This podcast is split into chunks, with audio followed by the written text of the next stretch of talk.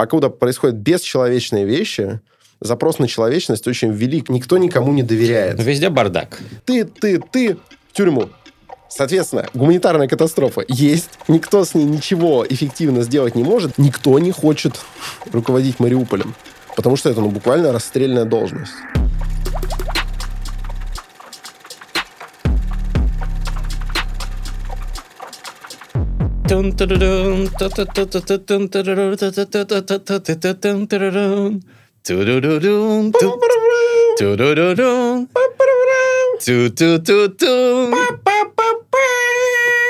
Дорогие друзья, это подкаст об инсайдах, исследованиях и трендах «Терминальное чтиво» в классическом парном формате. И с вами его ведущие Александр Форсайт. Да, это я. И Григорий Мастридер, конечно. Вот. А, сегодня, сегодня парный выпуск. В стамбульских сезонах мы решили Э, добавить их процентаж. Так что ждем ваших мнений, правильно ли мы так поступили, или э, лучше было прибрать их количество. Напишите. И тема нашего сегодняшнего подкаста довольно серьезная, важная, что не помешает нам, конечно же, смотреть на все с оптимизмом и присущей нам легкой ебанцой, но тема максимально серьезная, друзья, и э, я уверен, что этот выпуск действительно важен для очень многих людей и, возможно, сможет а, побудить многих людей заниматься хорошими и правильными вещами. Я говорю о гуманитарной помощи, я говорю о тех вещах, которыми занимается сейчас Александр Форсайт последние месяцы. Мы уже записывали об этом турбо-подкаст. Александр ездит э, на территории, охваченной войной, э, и помогает там людям в составе разных э, команд, миссий, возят туда лекарства, возят туда, сейчас они возят обогреватели, например, и так далее. Много разных вопросов мы обсуждали уже в предыдущем турбо-подкасте, которые могут у вас возникнуть, типа, блядь, а как он, что, может там с государством сотрудничать? Нет, он не сотрудничает с государством, нет, он не занимается э, никакими военными вещами, он помогает именно гражданским людям. И сейчас это супер э, актуально, супер востребовано, потому что э, в некоторых городах, например, Мариуполя, можно сказать, что существует полноценная, как говорят люди, побывавшие там, гуманитарная катастрофа, что, конечно, требует очень важных разных мер. Расскажи об этом, пожалуйста, поподробнее и как вообще к этому вопросу подступиться можно. Ну, в целом ты все рассказал, э, так что... Фристайлем? Ну да. Э, на самом деле, штука такая, что действительно уже был подкаст про гуманитарную помощь, но есть несколько уточнений. Во-первых, он был после самой первой поездки, mm-hmm. если мне память не изменяет. Да, это была первая поездка. Э, в Херсон мы ездили с Федей Букером и Ильей Дедом. А, и поездка была не самая репрезентативная, то есть э, что-то прошло проще, что-то сложнее, чем, чем в среднем по больнице случается. Это во-первых. Во-вторых, это было давно, обстоятельства были совершенно другие, поэтому даже если вы слушали тот турбо-подкаст, то а, что-то новое я в любом случае могу рассказать. И в-третьих, как бы это сказать, мне э, напомнили, напомнили о том, что нужно выйти из сумрака э, люди из Инстаграма. Я не сижу в Инстаграме с тех пор, как его э, в России признали... Как... Запрещенную в Российской Федерации организация. Да. Э, я перестал сидеть, и не потому, что я согласен с этими идиотскими ярлыками, а потому что я и так э, всеми силами стараюсь сокращать свое присутствие в соцсетях. И когда мне вроде как искусственно ограничили, да, но мне пришлось бы применить какие-то, может, небольшие усилия, там, поставить VPN, все такое, я просто решил этого не делать и воспринять это как сигнал свыше, что пора переставать сидеть в Инстаграме, и действительно перестал. Но изредка я все же там оказывался, и вот недавно, когда уже приехал в Турцию для записи стамбульских сезонов. Э, зашел в Инстаграм, поскольку для этого здесь ничего не нужно. Чудеса, да? Вот так вот он легко работает.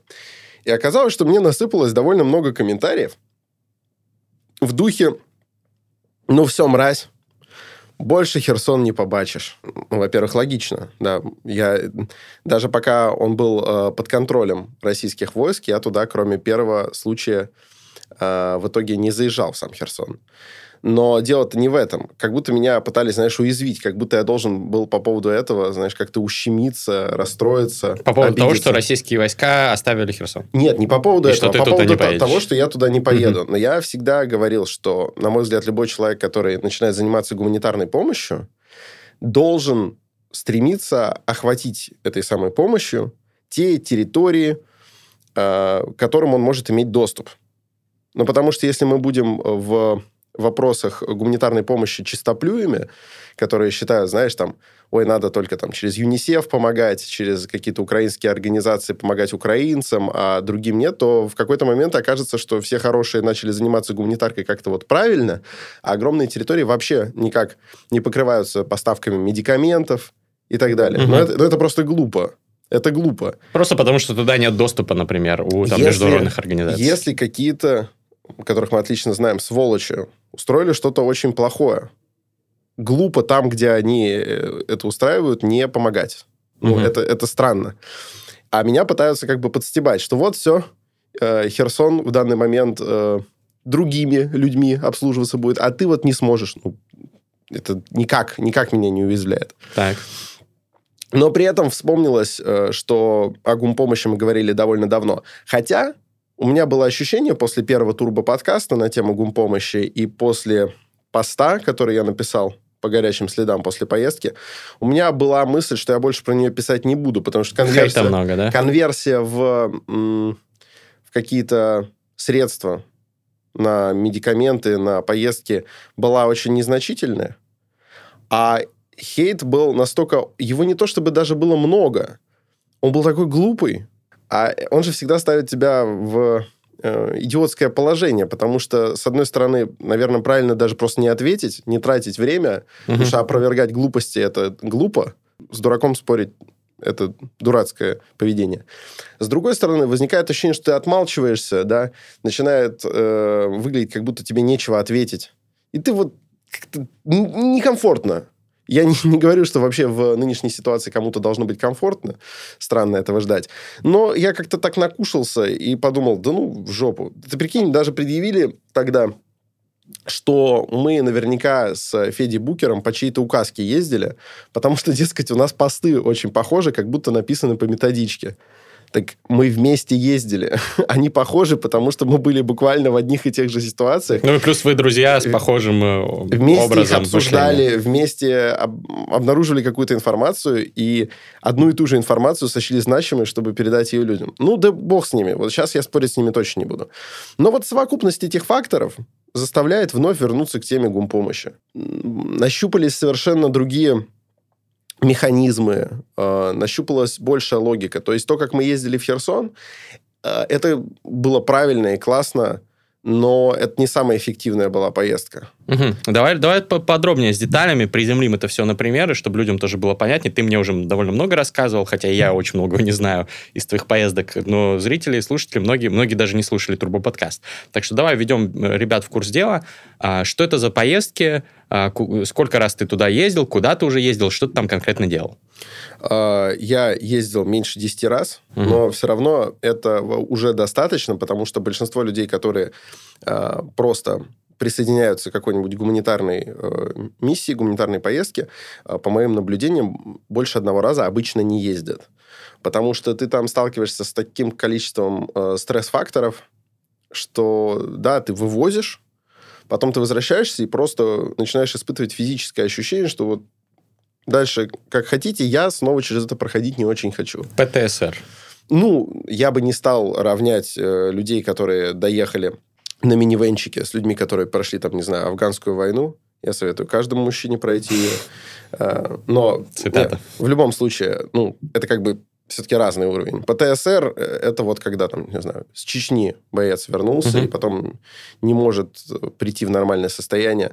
Не, ну это же тоже травма, мне кажется, что это может быть и Вполне. Ты там же видишь всякие ужасы войны, правильно я понимаю? Там? Ну да, но это что-то близкое. Но в любом случае, мне кажется, что все-таки не дотягивает до Хорошо. того, что мы все представляем при аббревиатуре угу. ПТС. Но, тем не менее, люди в адском стрессе там находятся, кто ездит. Да, ну, значит, я перечислю несколько, несколько вещей, которые перманентно действуют вам на нервы. Во-первых, любой человек ужасно нервничает, когда понимает, что он едет где-то на машине, все внешне спокойно, но что-то тут не так. Это что-то, это, это то, что ты в зоне боевых действий. То есть в любой момент, ну, в любой момент где угодно э, может, значит, прилететь снаряд. Э, ты хочешь остановиться пописать, но ты не можешь сойти с дороги, потому что обочины заминированы угу. э, могут быть. Поля заминированы, об этом и таблички соответствующие стоят. Или ты едешь, все вообще спокойно, солнышко светит, э, все прекрасно, птички поют, но вокруг заборы сплошь как решето, потому что здесь э, летали осколки, э, велась беспорядочная стрельба, и это заметно. Ну, или, например, на закате ты красиво едешь э, из Волновахи в Донецк, возвращаясь из Мариуполя, э, и уже закат, а над дорогой... Э, летят... Э, Грады? Ну, я не могу уж точно определить, но я думаю, да, да грады. Ну, из РСЗОшки залпы идут. Ракетная система залпового огня. Угу. Вот. Э, это все нехило действует на нервы, даже если прямо рядом с тобой конкретно ничего не происходит. Ты истощаешься довольно быстро, потому что, ну, тут я могу говорить за себя и за ребят, которых довольно много передо мной побывало других гуманитарщиков, ты же не, не военный, то есть э, взаимодействовать с войной это не твоя профессия. Угу. Ты сугубо мирный человек, и поэтому ты выбираешь э, такую отрасль. То есть ты не хочешь остаться в стороне, и при этом ты не хочешь, естественно, чтобы гибли люди, и прикладываешь для этого усилия. При этом ты постоянно находишься с процессом, нацеленным на эффективное убийство. И это вступает в непримиримый конфликт с, твоим, э, с твоими ценностями. Гуманистическими убеждениями. Ну, конечно, конечно. Плюс это воспитывает в тебе э, жуткий цинизм, ну, такой прям настоящий. То есть э, научиться по возможности не обращать внимания на запах трупа э, или ну, не очковать, где от тебя особо ничего не зависит, это все воспитывает в тебе циника. Ты вот. еще говорил, что тебя постоянно останавливают, там на тебя автомат направляют, чтобы ты, если дернешься, тебя там это... Ну, такое, такое, такие вещи. такое бывает. Я, я сейчас, естественно, не буду описывать э, все штуки, потому что э, это превратится в пугалку. Ну, понятно, да. И человек, который там не бывал, будет представлять это на самом деле страшнее, чем это есть, и, возможно, э, при всех своих внутренних положительных порывах не станет этим заниматься. А я считаю, что если кто-то горит душой э, заниматься гуманитарной помощью, ей надо заниматься, потому что гуманитарщиков всегда дефицит. Покуда происходят бесчеловечные вещи, ну, по сути, гуманитарное это вот человечное, человеческое. Human. Вот, да. Покуда происходят бесчеловечные вещи, запрос на человечность очень велик, и перевес в сторону бесчеловечности. Угу. Так что, если почувствовали, что хотите поучаствовать, надо. Как это работает, этого, расскажи. А, ну вот смотри, а, Херсонская поездка, это мы вышли на контакт а, с местными соцработниками, которые а, сформировали список, что там нужно, какие лекарства, там объяснили, что там дефицит э, э, инсулина в городе, еще много каких лекарств, и мы собрали и условно обеспечили потребности одного города, причем, скорее всего, не целиком, потому что ну, это не, невозможно. А, даже соцработники не могут э, там, узнать, что у какой-то бабушки в квартире что-то кончилось. Сама бабушка еще может вовремя об этом не знать. Но мы вот обеспечили один город, ну, скажем, может, ну, недели на две. Угу. Это закупалось все на э, деньги, которые собраны от пожертвований индивидуальных лиц. Да. Угу без какого-то участия, опять же, государственных средств, аффилированных с ним фондов, э, без всего этого, и без, естественно, медийной поддержки со стороны пропагандистских каких-то структур. Очень много гуманитарщиков. Кстати, не могу им это вменить э, прям в вину, но не могу. Э, потому что они тоже делают э, хорошие вещи по итогу да, они там привозят там, одежду, медикаменты, но многие вот гуманитарщики действуют под крылом тех или иных э, пропагандистов это вот не мой вариант. Ну да, э, есть при том, что, к этому. При, при том, что у них есть даже всегда оправдания и аргументы, что это там, не знаю, облегчает им коммуникацию с представителями э, местной власти, которые могут иначе ставить им палки в колеса. Да, действительно могут, и это случается. Местная власть очень плохо понимает, как работают и как должны работать инициативы снизу. А, то есть как, какой-то резон в этом есть, но у меня ощущение, что если бы я так действовал, я бы больше пачкался, чем... Угу. Э, опять же, вот что более важно, сохранить свою репутацию абсолютно кипенно-белой, правильно, не кипельно, а кипенно белой, или все-таки на нее наплевать и помочь людям. Это тоже такая коллизия. Угу. Сложно принимать решения. Но если ты можешь помогать людям и при этом ни во, ни во что не вмазываться... Идеальный то, вариант. То да. Вот, э, соответственно, ну, то есть, допустим, на две недели мы закрыли вопросы с каким-то ограниченным списком медикаментов в Получив рамках список города. от э, врачей, да, по сути. Э, в рамках города. Это одно дело. Это первая ваша поездка в Херсон да. в весной Апрель, 22 Да. Как мы стали действовать вот сейчас? Ты сказал, уже, что уже эффективнее летом. сейчас стало, да? Да. Мы э, берем, может быть, больше населенных пунктов или больше каких-то точек, больше госпиталей, больниц, но закупаем моногруз. То есть больница говорит, там, не знаю, нам нужны растворы для инфузий, нам нужны там ходунки, костыли, нам нужен, не знаю, какой-нибудь там повидон, йод. Ну, я сейчас набираю какие-то варианты. Вот говорит тебе это все одна больница. Ты говоришь, сорян, все понимаем, но привезем только раствор для инфузий. Среды для проведения инфузионной терапии. Это вот эти вот пузыри пластиковые, угу. такие, с жидкостью.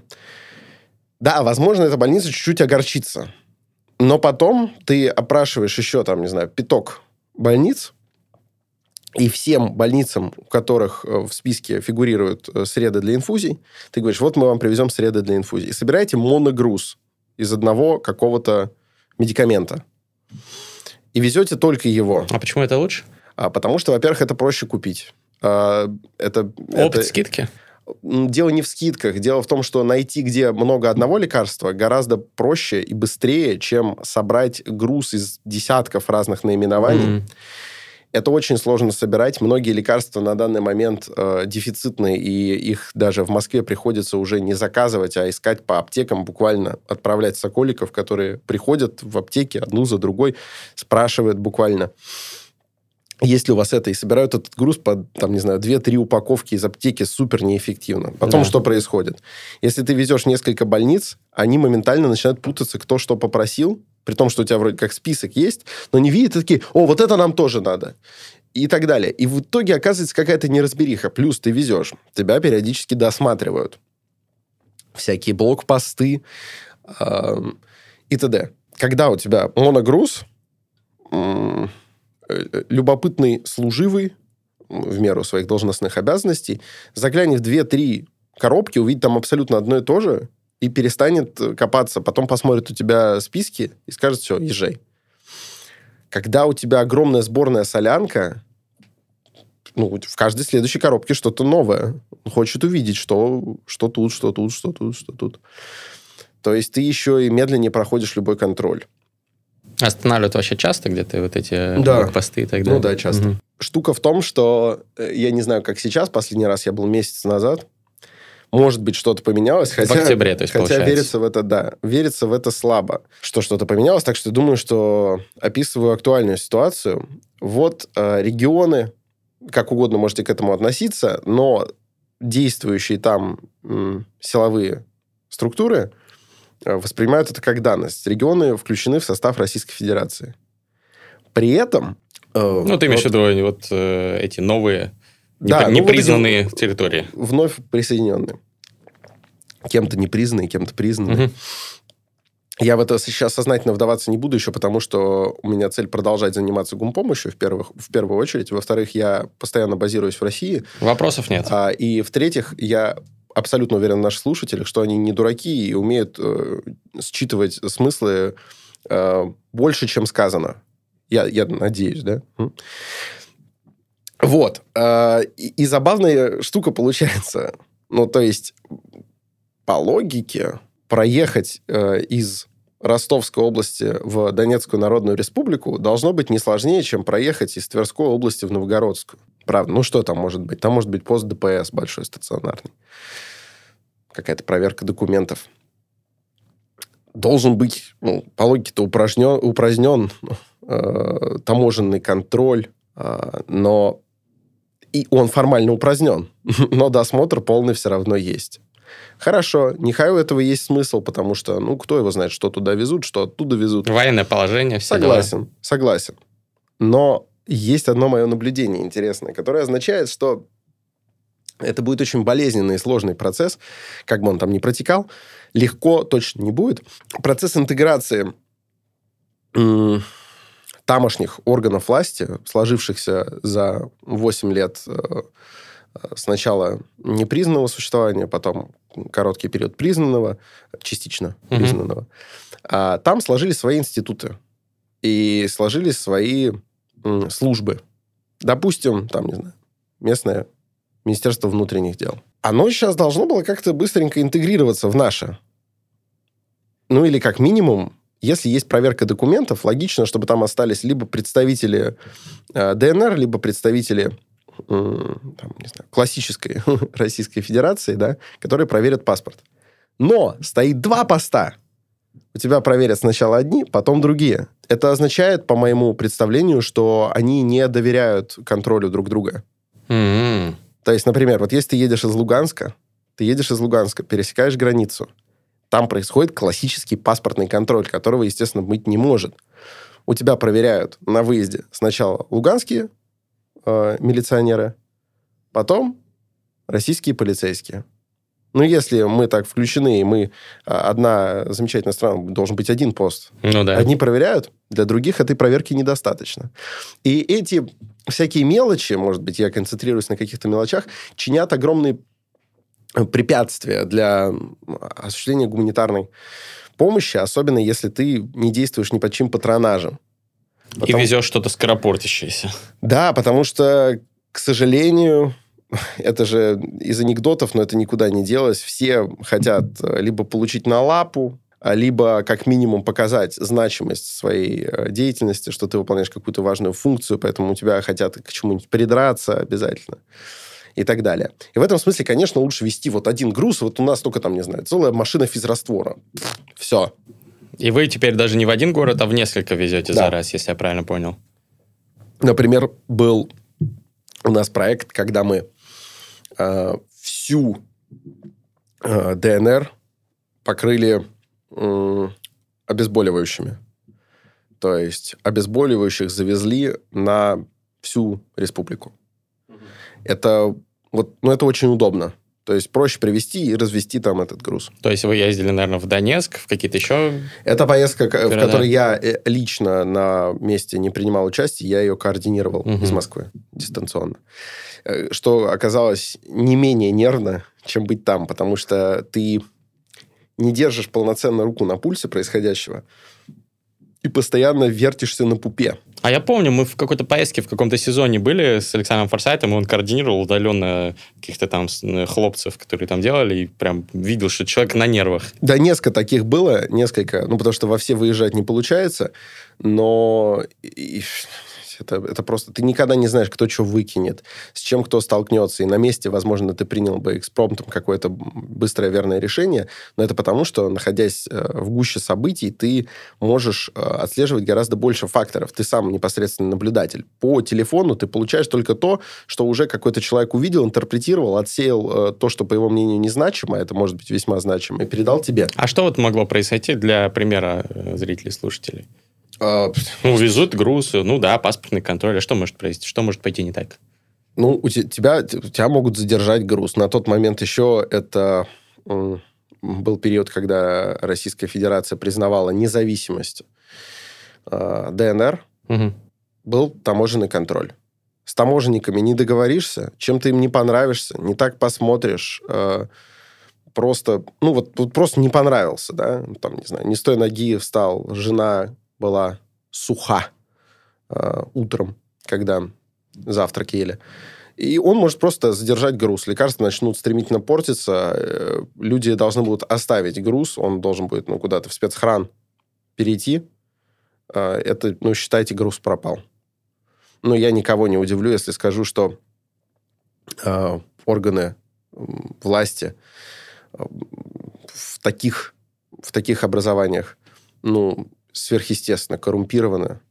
Э, и, там... и им насрать, да, что там люди не получат лекарства. Абсолютно. Угу. Я заметил, опять же, я понимаю, что есть исключения. Есть таможенники, уверен, абсолютно приличные люди. Да но огромное количество таможенников вызывало у меня всегда оторопь тем, что они не чувствуют банальной какой-то сопричастности, не чувствуют своих обязательств по отношению к своим, условно, соседям, да. Ну вот человек откуда-нибудь из э, городка в ДНР, да, и вот стоит дом, да, на лестничной клетке, может быть, в одной квартире жить таможенник, а в другой квартире э, живет э, женщина с детьми, у которой муж мобилизован. Вообще неважно, хотел он, не хотел, он мобилизован. И этот таможенник не понимает, что задерживая вот такие грузы, как э, там наши и так далее, гуманитарные грузы, что он не каких-то абстрактных... Он вообще про людей не думает. Это он занимается своим делом. Но это же очень маленькая территория, там, ну, это, по сути, все друг друга, если не знают, но хотя бы должны чувствовать некоторую связь. Конечно. И он должен понимать, что он э, этим может э, помешать вылечить э, ребенка своей соседки. Ну, что-то личное должно быть. Нет. Вот э, у таможенников очень часто как будто к этому даже взывать не получается. Ты пытаешься это объяснить, и такой... Занимаюсь таким другим делом. Обидно. И у вас было такое, что задерживали грузы на какое-то время? Э, в моих группах нет. Но на моей памяти ни одна поездка не прошла в, со- в, со- в соответствии с изначально разработанным графиком. Еще задерживают, не пускают людей, вроде, насколько я понимаю, бывает. Бывает, что не пускают людей. Такое было в наших группах. Разворачивают просто там. Вот ты проходишь, а ты нет. И... Причина? Без пояснений. Ну да. Просто не понравилось, не понравилось. едало твое. Если хочешь дискутировать, не пройдете все. Это без проблем. Пройти всем не получится. Mm-hmm. И это происходило. Э, могут не дать э, коридор. Потом мы уже забили на коридоры, но про это я не могу подробнее. Мы стали действовать иначе. Но ты просто сидишь там, не знаю, в каком-то Таганроге, да, или в Ростове, или в Симферополе, вот мы сидели с Ильей Дедом и Федей на два дня дольше в Симферополе, потому что не получалось, не пускали. А гуманитарный коридор – это некое пространство, в которое можно проехать... Э... Гуманитарный коридор – это то, что должно организовываться на любом угу. э, вооруженном конфликте для того, чтобы ехали гуманитарные грузы, медикаменты, одежда, еда, э, там, не знаю, дрова, чтобы там было безопасно. Не на продажу, да.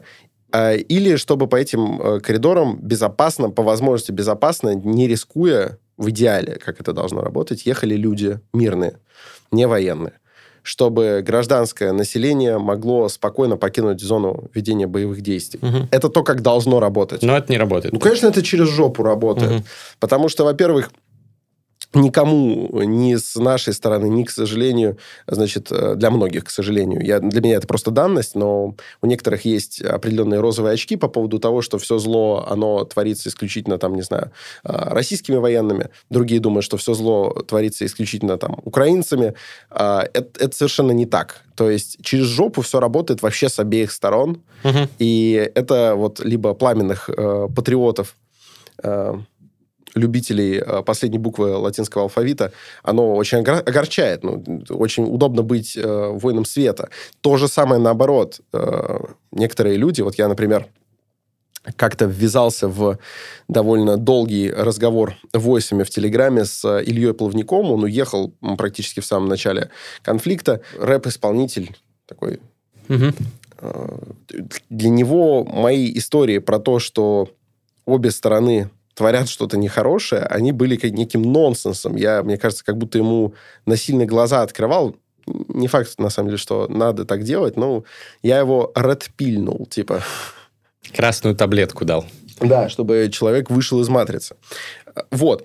И эти гуманитарные коридоры со всех сторон организуются плохо, во многом потому, что никто никому не доверяет. Везде бардак. Да, и э, доверия нет. Даже если что-то организовано хорошо, люди все равно в это не верят.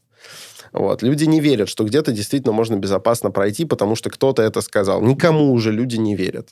Ну, неудивительно. Конечно. И, и это вот э, лишь некоторые из проблем, с которыми могут столкнуться группы, вы их как бы решаете и так далее. А давай еще на уровень выше поднимемся. Давай. А, ты говорил, что мы там контактировали с соцработниками, мы там группы какие-то. В рамках чего это все действует? Э, мы уже поняли в прошлом э, подкасте, те, кто слушал, что это вы там не сотрудничаете с государством, ни в ко, ни, никоим образом там не сотрудничаете с военными структурами тоже, там не э, ищете ни у кого там какого-то патронажа и т.д. А, но а как вы это делаете? Как это организовано вообще э, юридически, фактически? Что за организация и так далее? Эм, очень, кстати, приходится то, что после участие наших с тобой э, друзей Романа Юнимана и Дани Махницкого в независимой политике осталось э, такое явление, как фонд. Значит, э, как же это называется? Э, НКО, наверное. Короче. Некоммерческая организация. Да. Э, то, э, чем, чем они э, занимались, и то, чем они продолжают заниматься в рамках политики, помогает нам, при этом не делая гуманитарную помощь ни, никаким э, политическим ресурсом, а все-таки иметь э, некоторую юридическую базу для того, чтобы осуществляться, осуществлять все это не в индивидуальном порядке. То есть э, по поводу каждой поставки, которую мы делаем, э, у нас э, есть бумаги, бумаги, которые формируются на м, собрании э, этой организации. То есть есть протокол заседания, решение о том, что будет оказана гуманитарная помощь. Какой, какой фонд э, общества будущее? Да. Угу. Грубо говоря, имеющаяся ситуация, имеющееся положение дел позволяет нам действительно э, юридически безупречно оформлять эти наши поездки. У нас э, есть обычно письмо, которое служит приглашением от больницы какой-то, куда мы большую часть груза везем, а, мы просим составить э, приглашение, чтобы, опять же, были мы указаны. А, с что... подписью? Да, да, да, да, да, с подписью Печати. врача. И плюс, а, на самом деле, иногда даже помогает, это уже, правда, не из плоскости юриспруденции, а из плоскости просто вот ну, как раз человеческого. Вот, э, таможенников я, может, немножко огорчил, а если это какой-то военный, э, военный некоторый кордон, то военные как раз, если видят, что ты действительно занимаешься гумпомощью, для них юридическая сторона вторична. А, а если они каким-то образом сумели в этом убедиться, они обычно очень охотно пропускают. Военным, по моим наблюдениям, гуманитарщиков очень сильно уважают. Угу. Потому что военные и сами понимают, насколько их структуры неповоротливые, э, насколько они э, медленно отвечают запросам даже своих Э, членов. Ну, то есть любой вояка тебе скажет, что, блядь, там, не знаю, какое-то решение, которое должно приниматься за э, полчаса, оно может приниматься часами. И глупо в этой ситуации, военные это понимают, глупо какой-нибудь бабушке, которой вот уже вчера нужно какое-то лекарство, ждать, что его привезет э, Министерство обороны. Вряд ли. Во-первых, они на этом не концентрируются. Это, я даже не уверен, что это хоть как-то входит в их задачи. А гуманитарщики, вот приезжают какие-то ребята, да, выглядят как городские э, хлюпики, да, вот, ложки, но при этом, черт возьми, что-то не очкуют сюда приезжать, э, ездят там же, где военные под обстрелами. Под обстрелами это я сейчас не утрирую. Ну, то есть в нескольких сотнях метров прилетает ребята ездят, возят грузы. Если ты сумел убедить в этом, что это не прикрытие для каких-то там других делишек, ты не занимаешься там какой-нибудь контрабандой, ты не привозишь это на продажу, то военные реагируют очень лояльно и зачастую даже не смотрят именно бумаги. Ну, им достаточно, что бумаги есть, они такие уже все хорошо. Но бумаги это важно. Да, но с точки зрения бумаг у нас, у нас все хорошо. И плюс, э, когда мы привозим какой-то существенный груз, об этом даже не приходится просить. Э, врачи часто сами инициируют некоторую а, медику, то есть они думают, что нам надо, и это так, отчитаться перед а, благотворителями, перед теми, кто дает деньги угу. на закупку медикаментов. И врачи очень охотно, а, искренне на видео высказывают благодарности и рассказывают, что мы привезли, куда, И эти видосы тоже иногда помогают. То есть э, спрашивают, а что вы, куда вы возите? Какие-то вы ребятки, мы вас тут не видели, там, не знаем. Но это особенно поначалу. Сейчас нас более-менее знают и уже наслышаны. А ты показываешь видос, где там, не знаю... Главврач какой-нибудь больницы? Ну, я вот сейчас пытаюсь вспомнить, был ли у нас прям главврач больницы. Наверное, был. Но врач там, который начальствует, э, возглавляет отделение какой-нибудь там, как это называется, интенсивной терапии, вот он рассказывает, кто называет нас по именам, по фамилиям, говорит, говорит, что привезли, говорит, что ждет еще наших приездов. И как-то люди оттаивают, пропускают, угу. позволяют ездить. Сейчас, на самом деле, вот столько я рассказываю про медикаменты, а сейчас медикаменты даже немножечко а, отходят ну, на второй план. Это все еще страшно нужная вещь, но нависла более жуткая угроза. Сейчас поговорим о ней. Но ты не дорассказал э, про то, как это организовано. Просто мне кажется, это важно, может быть, для многих. А, вы делаете это в сотрудничестве с фондом «Общество будущее», но ты сам в нем, если я правильно помню, не работаешь. Я не состою в организации «Общество будущее» я не являюсь членом э, общества будущего как э, э, политической силы. Э, я не являюсь сотрудником фонда я не, не работаю никак. Вот, вот я, наверное, юридически меньше всего обеспечен. Ну, э, просто у многих наших подписчиков э, есть вопросы к политической позиции ребятам из общества будущего. Я... Это как бы отдельная диск... Э, дискуссионная тема. Во-первых, как я уже объяснил, угу. общество будущее помогает именно с тем, чтобы, чтобы что вот есть фонд, да, да. это не просто какая-то частная инициатива, что помогает, помогает преодолевать ряд препятствий я именно являюсь, ну, чем-то вроде экспедитора, да, то есть я либо координирую в поле поездку и участвую в ней, либо дистанционно как-то ее э, координирую, либо оказываю консультационные услуги какие-то. Угу.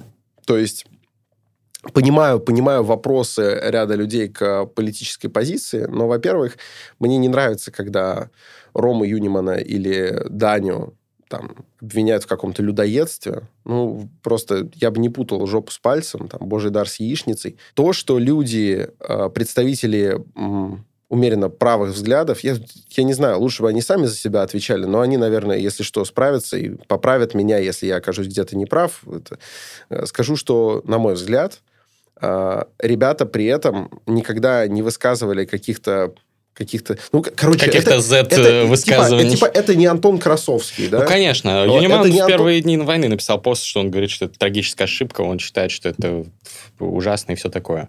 А все почему-то думают, что он поддерживает это. Проблема в том, что ребята не стесняются э, говорить э, от себя как, э, как от русских людей, что сейчас даже, вот чувствуешь, как ты, mm-hmm. как ты даже чуть-чуть неловко сказать мне, хотя я считаю, что это абсолютно нормально. Да. Я считаю, что это абсолютно нормально. Мне кажется, что абсолютно не надо стигматизировать э, русских. За русских людей. Обязательно. Но сложилась такая обстановка и так, э, такая информационная ситуация, положняк сейчас такой, что если ты с гордостью носишь... Э, статус русского человека, да, то ты уже, по мнению ряда людей, записан, может быть, пока карандашом, но записан в, там, не знаю, орки, упыри, людоеды. Мне это совершенно не нравится. Угу. Это, это нечестно просто до безумия. А, а вот видишь, чем я сейчас начинаю заниматься? Я начинаю все равно заочно дискутировать с дураками. Потому что, на самом деле, если ты вот не разобравшись Э, начинаешь ругать людей только за то, что им не стыдно быть русскими, строго говоря, ты поступаешь как дурак. Ты, может, и не дурак, но это глупо. А я вот сейчас начинаю это опровергать. Я просто призываю всех, у кого есть вопросы там, к политической позиции, во-первых, не путать это с гуманитарной помощью, это совершенно разные вещи. А во-вторых, ну, покопайтесь подробнее, кто что писал, кто что говорил, и вы можете остаться не согласны. Просто чуть-чуть больше подкрепите свою позицию. Я, если что, с Романом Юниманом во многом не согласен в его позиции текущей в отношении войны. Но, тем не менее, я не сомневаюсь в его э, порядочности э, и моральных качествах. И мне кажется, что самое главное сейчас это не спорить о том, у кого как политическая позиция, и кто там был там националистом до войны и, и так далее, а смотреть на то, что человек реально делает, и Конкретно, И- конкретно в данном случае, мне кажется, Рома и Данил и их э, соратники, команда, они, мне кажется, занимаются делом, которое, которым преступно не занимается российская власть. Вот сейчас мы поговорим про гум-катастрофу в Мариуполе, которым, которым никто, блядь, не хочет заниматься, они это делают, и они спасают жизни. И это, Ну, мне кажется, главное. И очень важно, что капельницы э, с нашими лекарствами а, ставят и, наверное, раненым бойцам, которые попадают в госпиталь, и раненому мирнику, который попадает в этот госпиталь, а, с разными паспортами. Я и думаю, пленным, наверное, тоже я, их ставят. я вот думаю, что, ну, конечно, отследить невозможно, Мгм. на всем нет трекера, но я почему-то думаю, что ряд наших лекарств попал и пленным. Мгм. И это как раз правильно, Конечно. то есть, вот если бы я говорил об этом как-то, ну, может, и пленным тоже досталось, вот это, это было бы людоедство. А мы занимаемся спасением жизни вне зависимости от того... Русский, чьи. украинец А, и так далее. Мы, мы занимаемся... Наши лекарства спасут э, жизни военным преступникам. Бесспорно. Военных преступников должен судить суд. А лечить их все равно А надо. лечить их все равно надо. Клятва Гиппократа. Вот. Э, Нельзя, это неправильно человеку э, по причине его преступлений отказать э, в лечении и сказать, нет, он заслужил смерть. Окей, если он заслужил смерть, то это должна быть смертная казнь. И должен разобраться суд, и если что, это должна быть смерть вот конкретно за его дела, а не за то, что в него что-то прилетело. Ну, это, это, это азы. Вот. При этом э, по- понимание, понимание этого есть не у всех. Что очень жаль. Потому что если бы оно было у большего количества людей, э, спасалось бы неизмеримо больше жизней. Ты много говорил всегда про эффективный альтруизм. Мгм. И штука в том, что, я уверен, отчисления в благотворительные фонды, которые занимаются гумпоставками на Донбасс, это не самое эффективное а, пожертвование, то, то есть, наверное, какой-нибудь там фонд, который борется, борется с малярией и закупает сетки, это более эффективно. То есть, если посчитать, насколько эффективно потратится каждый твой доллар, там, наверное, будет эффективнее.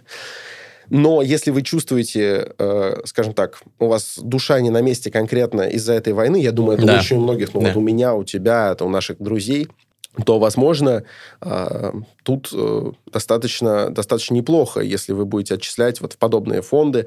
А если вы не доверяете фондам, вы можете находить э, конкретных людей, там, не знаю, меня, вот за себя я действительно могу отвечать. Если кто-то хочет, там, не знаю, перевести какие-то деньги а, на гумпомощь, можете буквально вот мне в личку писать, и я скажу, что можно сделать, и подробно отчитаюсь, куда эти деньги пойдут. Хорошо, давай поговорим про гум-катастрофу, потому что это самое актуальное, мне кажется, то, по поводу чего могут помочь наши подписчики, кто-то деньгами, кто-то, А, я, быть... я мысль, я мысль, э, знаешь, в чем не закончил? В том, что вот если люди, у которых сейчас не до конца сформировано понимание э, сложившейся обстановки, вот если они отбросят все вот эти предубеждения, перестанут собачиться в интернете, и если радикально большее количество людей просто будет скидывать там, знаю, по 500 рублей, ты не представляешь, иногда очень сложно собрать груз на миллион. Мгм. Иногда очень сложно. Это же... Это, это нонсенс.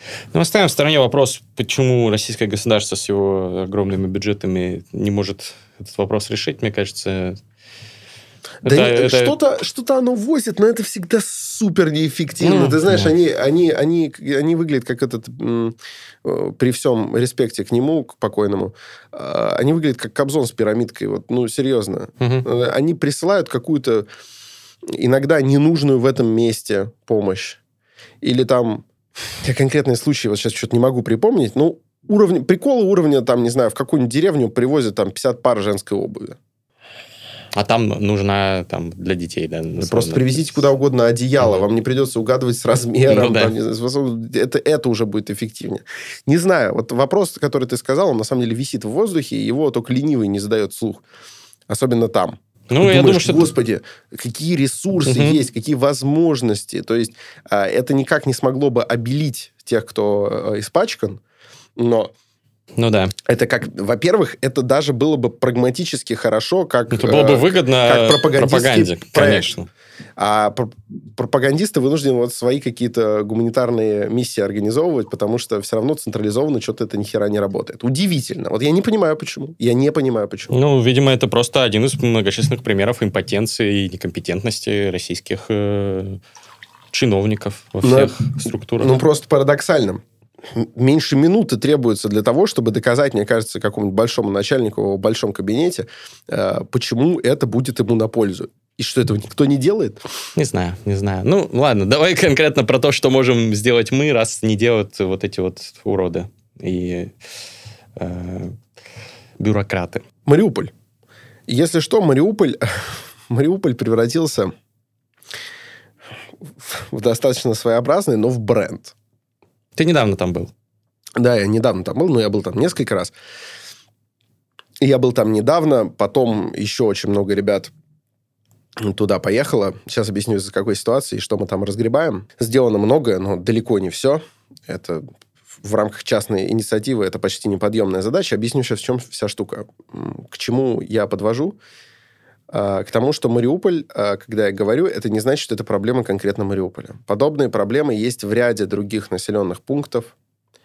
А, на Донбассе, и я думаю, что в Запорожье, в Херсонщине, много где есть. Мариуполь – это такое кодовое обозначение города, ужасно сильно пострадавшего от боевых действий.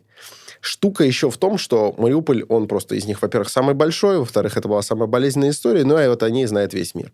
У этого есть как плюсы, так и минусы. А, но я говорю, почему это я вот сейчас такую, такую подводочку э, произношу, потому что людям из э, других городов, оказавшихся в похожей ситуации, чертовски обидно что постоянно только и разговоров, что о Мариуполе. Угу. И мне это открытым текстом э, ряд людей высказывал вот, в ДНР что вот все время Мариуполь, Мариуполь. По телевизору сказали очередные, там, не знаю, несколько миллиардов выделено на восстановление Мариуполя, на восстановление Мариуполя, на восстановление Мариуполя. Опять же, опять же, э, большой э, пиар-просчет. Потому что власти кажется, что, ну вот, все знают, что в Мариуполе плохо, смотрите, как мы вливаем туда огромные деньги. При этом огромное количество других пострадавших населенных пунктов смотрит этот телевизор такой, ну да, ну да, пошли мы нахер. Да. То есть Мариуполь, Мариуполь, о нем все слышат, а мы как бы там в, в последнюю очередь. И начинают ненавидеть все, включая Мариуполь. Буквально. То есть они не видят в этом, э, они не видят в этом э, никакого, э, никакого знамения, что сейчас и им столько же переведут. Они понимают, что нет. Просто вот о Мариуполе все разговаривают, а про остальных забыли. Вот, ну, ладно, давайте про Мариуполь. А, так или иначе, а, он действительно в ужасающем состоянии. И когда я был там практически сразу после того, как он а, был полностью додавлен, когда там сопротивление на Азов стали было сломлено. И, кстати, еще тогда сказал, что азовцев обменяют. Угу. Хотя всюду всюду говорилось, что нет, э, этих будем судить, это самые страшные преступники. Я сказал, их обменяют, это просто вот ждите. Прогнозы. Я думаю, что, кстати, даже где-то в интернете это писал, так что, э, наверное, можно найти, э, но тут я точно знаю, когда об этом говорил, там еще там, в мае я об этом говорил, что их возьмут в плен, потом обменяют. У меня есть еще один прогноз. Я думаю, что кто-то из числа обмененных, ну, в случае, если там мир досуществует до следующих выборов, э, то один из этих людей еще, скорее всего, возглавит государство Украина. Буде Украина будет существовать, если... Угу. Ну, это, да. это мой прогноз. Или ну, не обязательно сценарий. конкретно Азов, но вот э, что-то вот такого, угу, что-то угу. вот такого типа. Угу. Почему? Потому что это будет ветеран, э, еще прошедший плен, он выжил, всем все доказал, Герой. боевой. Угу. общество военного или поствоенного запрос на то, чтобы им руководил герой войны. Конечно. Вот, там, не знаю, Шарль Эйзенхауэр и так далее. Вот. Так что будем посмотреть. Вот. Э, я туда приезжаю, по-моему, в начале июня. Оказался я там. И я был, конечно, потрясен. Это сложно описать, но, опять же, наверное, многие видели фотографии. Они не дают э, полного представления о том, насколько там все было разрушено, насколько все было жутко. Ну, то есть реально полный пиздец. Да, абсолютно. Абсолютно. Э, и было чувство, что это, ну, знаешь, восстановлению не подлежит Что важно отметить? Сейчас очень много ведутся строительные работы, везут целыми блоками туда, значит, панели и так далее. То есть жильем пытаются заниматься. Но, во-первых, масштабы разрушений таковы, что это все равно решить быстро нельзя. Первое. Второе. Когда я видел это в июне, было там грязнее и страшнее, чем сейчас, потому что все было завалено гильзами, все разваливалось, стоит запах гари и так далее. Сейчас с этим получше, условно, прибрались. Косметически постарались, что возможно, как-то улучшить.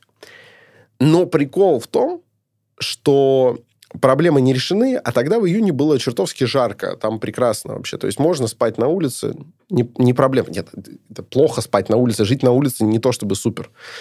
Но если ты вынужден переночевать на улице, это не угрожает твоей жизни. Само по себе. Угу. Сейчас? Сейчас там холодно. А косметические решения, они не, никак тебя от холода не защищают. Люди это я говорю не о том, что знаю там из первых рук. Это, это я эти первые руки, потому что э, в последний мой визит в Мариуполе я конкретно вместе с Романом Юниманом посетил разные районы Мариуполя, сознательно мы приезжали, чтобы посмотреть, в каком районе какова степень разрушений, где тут люди, как они где живут. В том числе живут люди в домах, которые, ну, просто исключительно их сносить, то есть там ничего не осталось в таких огромных, там, не знаю, панельках, выгоревших, разрушенных и так далее, обязательно по нескольку человек живет. В основном пожилые. Кому... Вот эти самые дома с фотографией, где... Да, вот эти самые дома. Вот эти самые дома. У меня там лежит э, телефон. А, знаешь что? Э, вот давай прямо сейчас на монтаже вот сюда вставим фотографии, которые лично я делал в да, домах, да. в которых живут люди, и разговоры с ними записаны у меня на диктофон. Если вы слушаете это в аудио, на YouTube-канале «Книжный чел» посмотрите. Вот сейчас, сейчас люди видят эти фотографии, которые сделал я. В этих домах живут люди. И, а, естественно, ты не можешь этот дом уже не, уже не успел никак не утеплить к отопительному сезону, даже если бы это было хоть сколько-нибудь возможно, допустим, там, в следующем году его расселить окончательно, ну, придется переночевать в этом, что-то надо сделать. Это не сделано. Почему? Во-первых, потому что такой дом, наверное, ну, каждый третий. Вот в таком состоянии. А урон нанесен, ну, можно считать, каждому. Я думаю, 95% домов так или иначе пострадали. Но вот Но прям до такого тотального до разъеба? Такого, до, до тотального, там каждый третий, может, каждый четвертый. Угу. То есть э, в городе, где сотни, сотни, сотни тысяч человек живут, это, это, это, это, это слишком много. До сих пор сотни тысяч. Да, я, я уверен. Ну, то есть уехала там где-то, наверное, половина, чуть больше. Я думаю, что, mm-hmm. я думаю, что где-то, да, половина населения уехала. Я думаю, что есть статистика какая-никакая, потому что вот это хотя бы можно посчитать. А вот как раз посчитать, допустим, сколько квартир пригодно э, к ремонту, а сколько надо полностью куда-то перевозить, это очень сложно посчитать, потому что каковы критерии? В тамошних условиях ты очень быстро понимаешь, заходя в очередную квартиру, в которой, ну, вот по твоему или там, не знаю, э, моему или нашего звукорежиссера мнению жить невозможно, что, о, это неплохо, здесь, черт возьми, прям гнездышко, тут, тут, тут можно жить. То есть все в сравнении там как бы Конечно, конечно Конечно. Ну, и для того, чтобы эти проблемы хоть сколько-нибудь эффективно приблизились к своему решению, должна быть суперэффективная городская администрация. То есть, по-хорошему, туда надо привести самый успешный а, коллектив а, городского руководства а, откуда-нибудь из России, вот найти какой-то город, где вот все последнее время супер делали, берешь эту команду, туда перебрасываешь. И, что очень важно, а, даешь какие-то какие-то э, реалистичные задания. Сейчас проблема же такая. Во-первых, огромное количество людей в город администрации, большинство, это люди, которые руководили этим городом и при э, Украине. Угу. А, я не говорю, что это означает, там, не знаю, что они плохие руководители или какие-то. Но это означает, что в городе технически ничего не меняется. Ну и к тому же это означает, что они реально, ну, приспособленцы. А, это не люди какие-то там супер принципиальные, которые там взяли в руки оружие, отправились там защищать что-то. Или которые а, появились новые. Нет, это просто та же вот серая кабинетная шушера, которая и тогда особо не отсвечивала, и сейчас не отсвечивает. Пришла новая власть, они такие, ну ок. Да, они такие, ну, сейчас вот здесь тоже посидим. Это первое. То есть они никогда звезд с неба не хватали, и непонятно, почему бы сейчас начали. Во-вторых, а, население им, естественно, не доверяет, потому что они видят, как эти люди э, при а, разной власти а, под разными флагами говорили разные вещи и действовали абсолютно по-разному. Ну, когда такой человек говорит тебе, не, не, беспо, не беспокойся, Михеевна, значит, э, к следующему месяцу переедешь э, на новую квартиру, Михеевна не успокаивает. И правильно делает. Абсолютно правильно делает. А в-третьих, э, сейчас руководящие посты в Мариуполе это чисто стулья, ну, минимум с пиками точеными. Никто не хочет руководить Мариуполем, потому что это, ну, буквально расстрельная должность. Ну, то есть все чувствуют, что решить проблемы полностью не получится, а в какой-то момент, когда население будет критически недовольно, чья-то голова должна полететь, что мы такие, ух, проблем-то не решили. Вот, конечно, скоты. Все разворовали. Вот ты, ты, ты в тюрьму. Это всем ясно, как божий день. Никто не хочет в таких условиях работать. Все как могут это съезжают. Поэтому ты в городе спросишь, опять же, какую-нибудь Михеевну, Патрикеевну, э, там, не знаю, э, Пафнутьевну, спросишь, кто у вас бабушка мэр? Ну, кто же его знает? Кто, кто у нас мэр? А кто вами занимается? К вам кто-то приходит во двор, там спрашивает, чем вы тут? Ну, иногда кто-то приходит. Кто, я не знаю, никогда его не видела больше это какой-то круговорот. Соответственно, ты иногда можешь приехать, гуманитарщик, приезжаешь с гуманитарной инициативой, что должно происходить? Тебе должен в такой ситуации, тебе должен вывалиться мэр, как минимум зам, должен трясти тебе руку и говорить, да, да, да, привозите нам, привозите, супер, замечательно, как хорошо, что вы приехали, у нас рук не хватает, у нас, там, не знаю, стройматериалов не хватает. Он должен, э, ну, он должен, как эти сингапурские чиновники, которых э, представляли к любым людям, которые проявляли интерес к инвестициям в Сингапур. Понимаешь, чтобы вот, вот все ему показать, все ему рассказать, да, вот, пожалуйста, вот, приезжайте, помогайте. Что происходит в итоге? Ты можешь в администрацию целый день звонить, будни никто даже трубку не возьмет, потому что они такие, блядь, звонят. Знаешь, смотрят, наверное, вот так вот на телефон, как, как будто в матрице, как будто тут сейчас агент Смит материализуется, реально такие, а, ужас. Соответственно, гуманитарная катастрофа есть, никто с ней ничего эффективно сделать не может. Да, вот, вот только стройка идет, идет, идет, идет стройка, но все равно это пока что как слону дробина. А люди, которые э, в квартирах, где нет отопления, где нет света, естественно, нет воды, естественно, нет газа, потому что трубы э, перебиты, все, ну, все, инфраструктура в жопе, они просто сейчас замерзают. Они сейчас замерзают, а это означает, что сейчас еще начнутся пожары, потому что люди будут разводить дома костры. Они и так э, лето и первую половину осени готовили огромное количество людей во дворе на костре. Угу. Опять же, я этих людей лично видел. Это не пугалки, э, которые я где-то прочитал. Я с ними разговаривал. Понимая, что даже это может кого-то не убедить, я записывал с ними разговоры на диктофон. Я слышал такие вещи, от которых волосы дыбом и слезы наворачиваются даже э, у меня человека, которого достаточно сложно растрогать.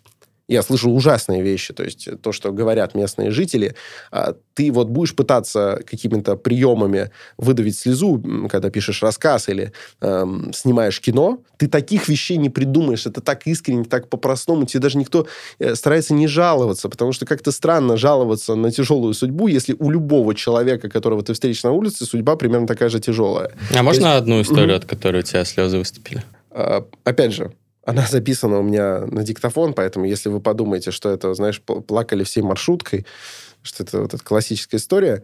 Ну вот не вынуждайте меня это присылать, пожалуйста, потому что мне кажется, что это все-таки, пусть это останется личной историей конкретного человека, конкретной бабушки, э, но у меня есть этому подтверждение, и если вдруг кто-то жестко не поверит и будут требоваться доказательства, они у меня есть. Очередная бабуля, живущая в доме, которая снаружи выглядит просто как эм, как будто ты мокрую картонную коробку бросил в огонь, то есть она обуглилась, но, в общем, сохранила форму и так и, ну, типа, полностью угу. не сгорела. Старушка живет, какие-то ребята за деньги э, притащили откуда-то, это уже очень было круто, притащили откуда-то окна, и вставили окна, но, естественно, сейчас никто не будет заморачиваться с тем, чтобы поставить окна правильно, чтобы они там открывались, закрывались. Э, то есть это просто приставили подходящее по размеру окно и запенили. То есть открыть это окно невозможно. Но оно как бы тепло угу, хотя бы сохраняет, так. да, и при этом свет пропускает. Это очень важно, потому что света нет, естественно. Квартира навевает ужас, и при этом вот это тот как раз случай, когда ты такой, нет, здесь еще можно жить. То есть ты уже понимаешь, что это еще не самый ужас, но в целом все, конечно, жутко, потому что в каком состоянии туалет и ванна, в каком э, там вот запах, ну, что будет. Плюс у э, бабушки еще животные живут. Опять тавтология, смотри-ка. Вот. Находит она им где-то какую-то кормежку, но сейчас животные, в общем, на самостоятельном в основном пропитании, угу. то есть они где-то что-то ищут. Все довольно тощие. Так вот, и бабушка рассказывает, и она это рассказывала, ну, не как-то там со слезами, она это так буднично. Причем пригласила, заходите, не приходится там уговаривать. А, вот она ведет себя правильно, она видит, люди интересуются. Ну, шанс есть, что чем-то помогут. Ну, запустить. Причем мы ей честно сказали, мы сейчас должны посмотреть как можно больше домов, квартир, чтобы понять, что людям нужно. Это не значит, что мы, бабушка, вам конкретно сейчас здесь все наладим. Вот, ну, потому что очень страшно давать человеку эм, ложную, ложную надежду. надежду. Да, mm-hmm. не надо. И все равно он такая, ничего, ничего, Милок, заходи, посмотри. Хожу, смотрю. И она рассказала, что... А вот готовит она, значит, вот сейчас тут на кухне, ничего, немножко крупы есть э, у меня ничего, вот я готовила на кухне, мне э, солдаты э, некоторое время назад подогнали газовую горелку с баллоном. Вот. А вчера, говорит, я выходила во двор, вернулась, а горелку украли у меня. И вот, видишь, в этой истории нет никаких таких... Даже я не знаю, почему это так было, так было ужасно. Но ты знаешь, вот в этой квартире посмотреть-то не на что. Прикинь, кто-то зашел в дом, котором вообще невероятно, что люди живут, зашел в какую-то квартиру и стырил горелку. Это, скорее всего, ты должен понимать, это же, скорее всего, стырила какая-то другая бабушка из примерно такого же дома. Это, это не, не какие-то воры, да, вот эти. Да. Это у другой бабушки такой горелки не было. Наверное, бабулька похвасталась там во дворе подругам, что у меня вот горелка есть, я вот теперь дома готов. Кто-то наведался и стырил горелку. И это было так ужасно. Она такая, вот теперь снова буду вот во дворе на костерке, на кирпичиках готовить. Не знаю, кто украл. Вот я дверь, видимо, не закрыла. И знаешь, вот просто ситуация, когда старушки должны тырить друг у друга горелки. Вот этого не должно быть на Земле. Ну и много такого. Ну, то есть я сейчас еще постарался выбрать какую-то не самую грязную. Там еще очень много всяких вот историй с грязью связанной какой-то грязь, трупы. Люди забрасывали друг другу в окна зажигалки, а, чтобы... Зажигательная бомба? ну, я не уверен, что это называется зажигательная бомба, но вот э, эти, как Коктейли сказать, снаряды, снаряды, которые, снаряды, которые должны, да, вот поджечь. Mm-hmm. Это не бомба, по-моему. Зажигательный снаряд, наверное, mm-hmm. так это называется. Что люди их подбирали и закидывали, э, закидывали в окна других квартир, там, не знаю, кто-то кому-то мог, мог там, например, отомстить так и так далее. Казалось, что вот, типа, ну, у нас у всех пиздец, ну, пусть у моего, там, не знаю, обидчика, вот, пусть у него хата сгорит. Фу, какая гадость. Блин, жесть, конечно. И вы сейчас э, пытаетесь решить этот кризис тем, что собираете деньги на обогреватели. Да. Э, значит, что мы пытались выяснить? В скольких домах, во-первых, не решена проблема с отоплением, спойлер, практически во всех. То есть его просто нет? Да. Ну, то есть нет отопления и нет электричества э, в большинстве мест. Но вот отопление ни у кого не включится, а по большей части. Уничтожены коммуникации, трубы или... Э, да, да, да, ну там, ну все, ты, ты можешь посмотреть, там, э, бывает, что ты смотришь там на мачту линии электропередач, у нее просто верхушка вот так вот, это что туда должно было влететь, чтобы она вот так вот отломилась и повисла на части фермы, не знаю. Ну, то есть все коммуникации уничтожены. И к чему я подвожу? Сначала мы хотели понять, в каком проценте э, хозяйств э, есть проблема с отоплением. Выяснили, что практически во всех. И потом стали выяснять, у кого есть хотя бы электричество, потому что таким людям можно электрообогреватели поставить. Конечно, нагрузка на эту в ужасающем состоянии сеть будет э, плохая, но лучше пусть у людей выбивает пробки, чем они жгут костры в домах. Конечно. А электричество есть э, далеко не везде, но много где, и поэтому электрообогреватели тоже едут. А в другие дома, ну, значит, электричества не будет, газа, естественно, нет. И им нужны, получается, буржуйки. То есть что печки тоже... специальные, которые, которые вот в середине вот... века были, практиковались? Да, там, да? ну да.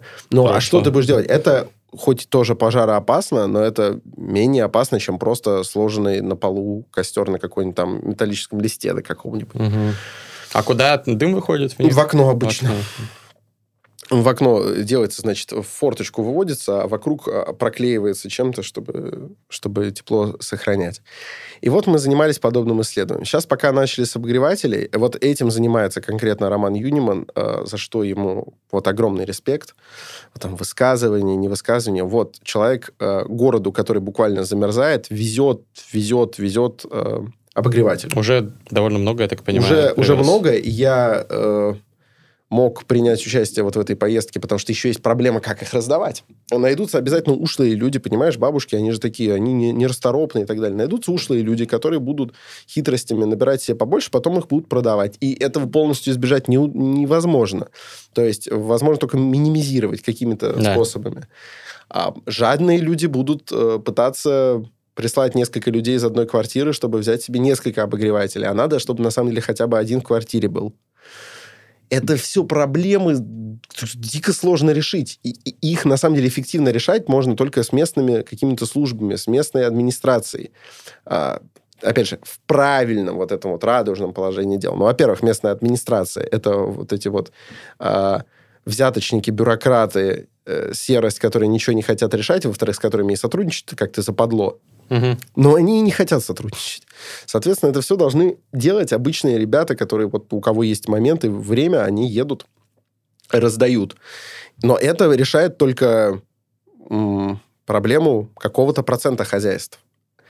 С буржуйками пока не наладилось. По-хорошему, производство буржуек надо было бы наладить прямо там. Буржуйка очень проста, на самом деле, в изготовлении. Это листовой металл, который сваривается. Это такой вот бочонок. По сути, это бочка из металла на ножках. Все. Угу. С трубой. И в, в Мариуполе, в городе, который вот он его основа это металл. Там достаточно всего, чтобы прям там заниматься производством.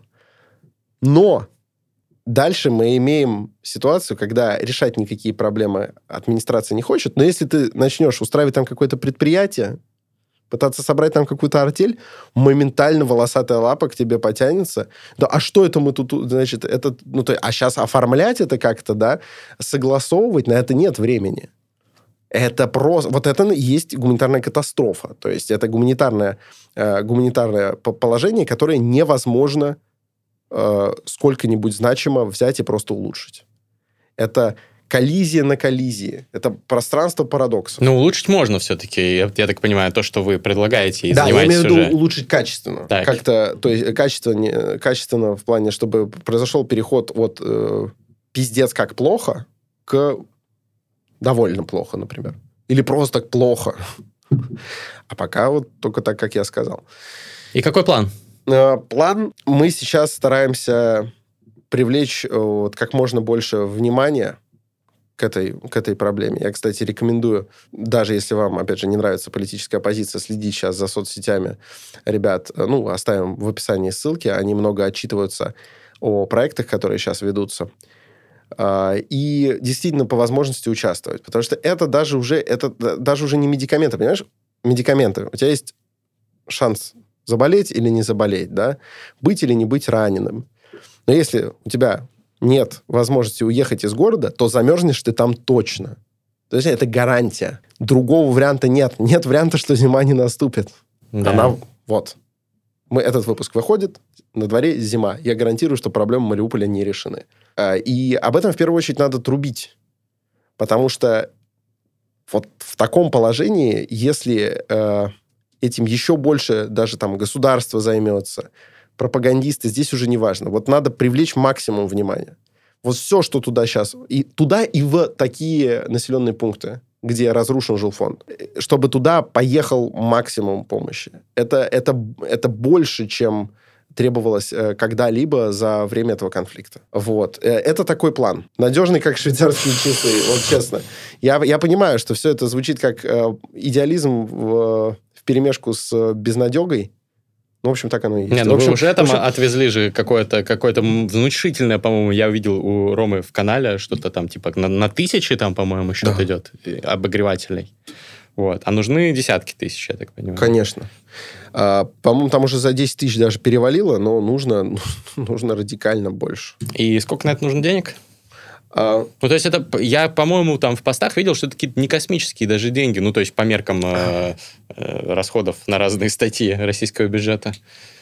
То есть это десятки миллионов один, рублей. один настоящий, вот, э, настоящий, правильный олигарх-благотворитель мог бы решить проблему тепла в Мариуполе. Такой порыв у людей, на мо- по моим представлениям, должен быть. Должен быть. И, Кстати, нас смотрят довольно богатые люди многие. Да, вот э, свяжитесь с нами. Мы сможем сделать, э, сделать это так, там, если вы хотите сделать это не публично, мы обеспечим отсутствие публичности. Если вы не хотите связываться с людьми, которые когда-то там промышляли независимой жу- э, журналистикой, независимой политикой, пожалуйста, здесь реально вот уже все средства хороши. Наоборот, хотите, чтобы о вашем имени говорили? Будем. Хотите в крипте пожертвовать, хотите деньгами обычными. Да, Всё но при этом этот подкаст ни, ни в коем случае не задумывался как э, запуск крау- краудфандинг проекта, поэтому Не, ну я хотел, чтобы это было, Это было бы круто. это было бы круто. Э, А еще на самом деле, на самом деле, если вдруг у вас нет денег, то это тот случай, кстати, вот там, не знаю, сопровождать гуманитарные грузы куда-нибудь в тяжелые места, где много стреляют, это, наверное, совсем не для всех. Но в Мариуполе сейчас безопасно. Там не действуют э, ДРГ, э, ну, диверсионные группы, не действуют. А по нему ничего не прилетает. То Он, есть- он от линии фронта на каком-то да. расстоянии. То есть, если вы опасаетесь вот этой вот конкретно, вот, э, что вас убьет войной, там веро- вероятность этого исчезающе мала.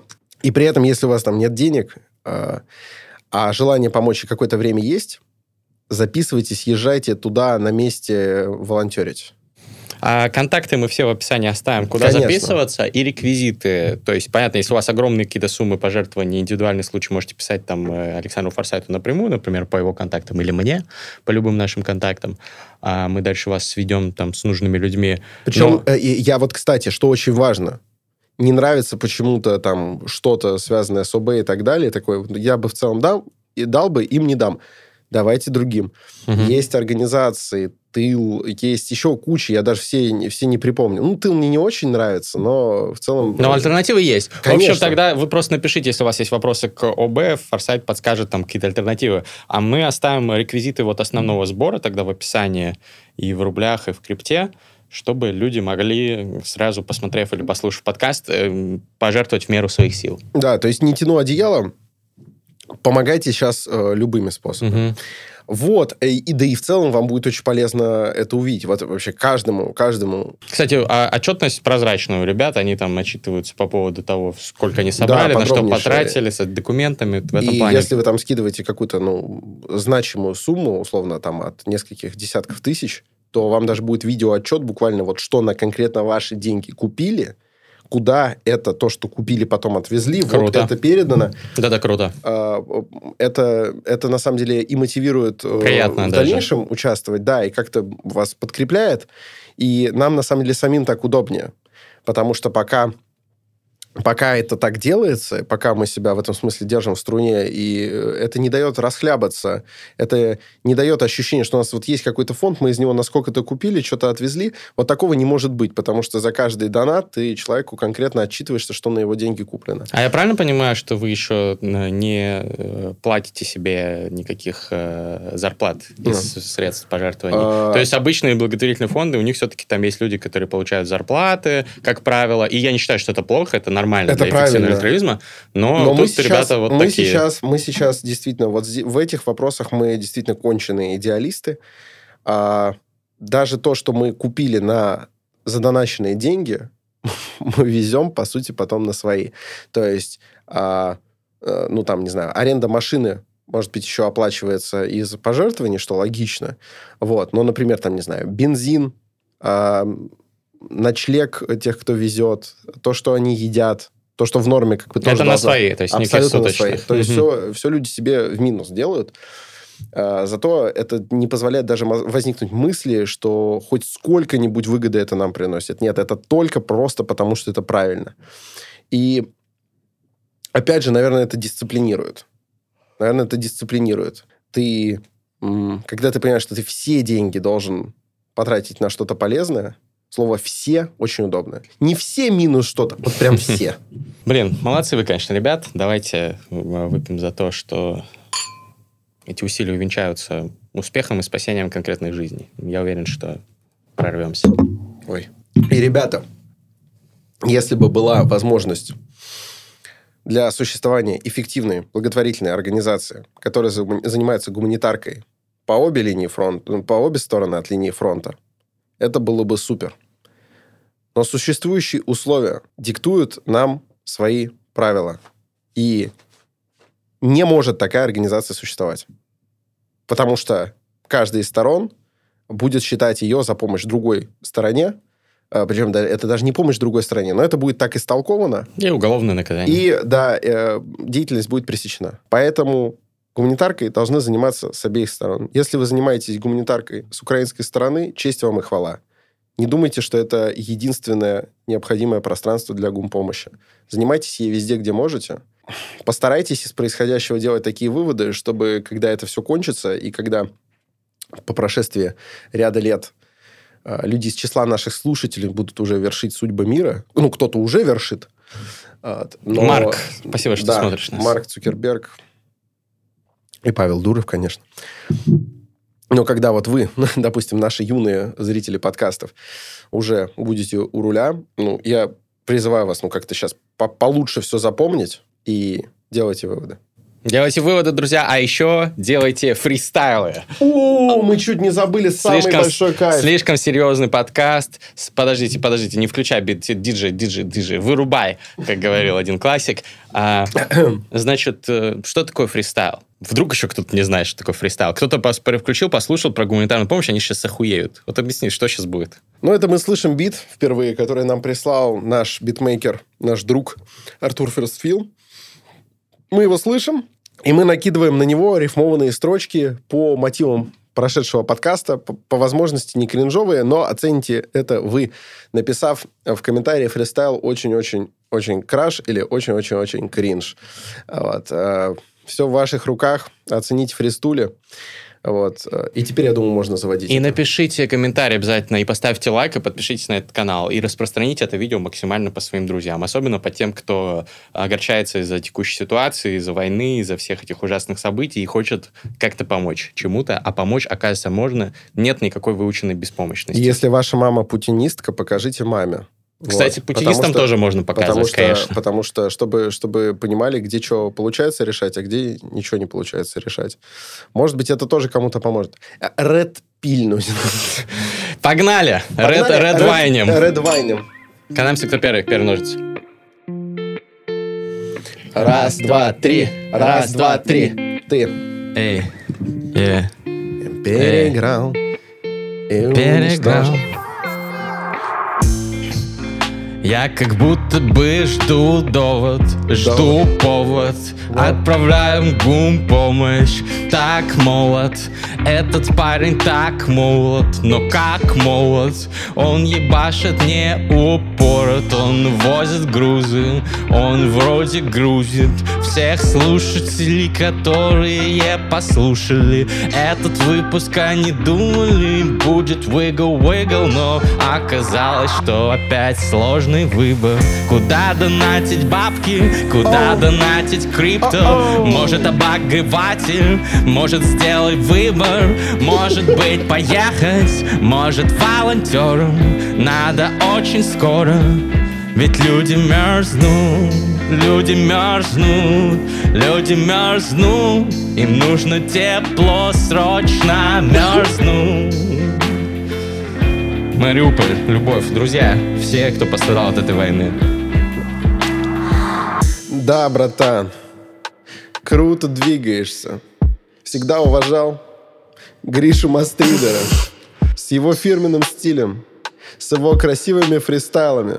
Люди мерзнут, людей вставила. Yeah. Я себе представляю, как ты такой на концерте исполняешь эту песенку зимой. Люди достают с карманов зажигалки Качаются, ведь любят Гришины фристайлы зажигалки. Yeah. Лучше доставать на концертах, а не подкидывать их в квартиры к своим соседям. Yeah. Это отстойная идея. Лучше послушать Гришу. Гришу послушают и, возможно, даже во власти услышат. Дайте денег, о, дайте денег, дайте денег мне, дайте денег. Я себе на них не куплю даже штаны Все будет отвезено в Мариуполь, чтобы он жил Мариуполю жизни Сейчас продолжит Мастридер. Мастридер, продолжай, расскажи во фристайле Почему надо помогать каждому по мере своих сил. Я тебя об этом попросил. Помоги, братишка Блять, этот парень реально стелет, реально по фактам, реальная правда. Он сидит здесь на студии, да, он сидит под штаном, без штанов этот братка здесь сидит. Он купил их где-то там в секонд-хенде, но потом сказал, что ни один рубль не должен быть потрачен мимо этого отдела. Ни один панч не уйдет мимо, ни один фристайл не попадет в цель. Если ты не будешь фристайлить по делу, если ты не будешь собирать кэш, если ты не будешь делать бабки, чтобы возить в море Уполь. Если ты не сделаешь просто как папка, если ты не сделаешь просто батуха, ты донатил или не донатил? Нахуя ебать ты дятел, не донатил? Донатная полоска, донатный гаджет, который нужно, нужно, нужно, нужен всем там. Нужен гаджет, Yeah, yeah. нужно отвозить Yeah, ставчик, yeah. нужно налаживать Wow, wow, разные wow. каналы поставки. Этот экспедитор, это эксперт в этом деле, это не бандит, это не какой-то там военный, это человек гражданский, гуманитарный в деле. В Yeah. деле. На пределе. Стелет. Yeah, yeah, В терем. yeah. Превращает дом в терем. Он ебашит в нем, стелит.